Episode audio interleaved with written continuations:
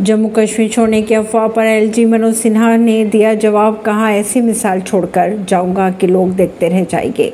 अपने विकास कार्यों को लेकर चर्चा में रहने वाले मनोज सिन्हा 2019 के लोकसभा चुनाव में गाजीपुर सीट से हार गए थे।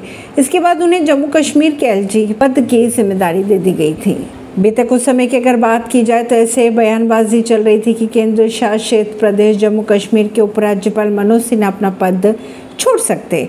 अब मनोज सिन्हा ने इन अफवाहों को सिरे से खारिज कर दिया है। उन्होंने साफ़ मना कर दिया है कि जम्मू कश्मीर की जनता के लिए अच्छे और ठोस कार्य को पूरा करने के बाद ही वे अपने पद से हटेंगे। परवीन सिंह नई दिल्ली से।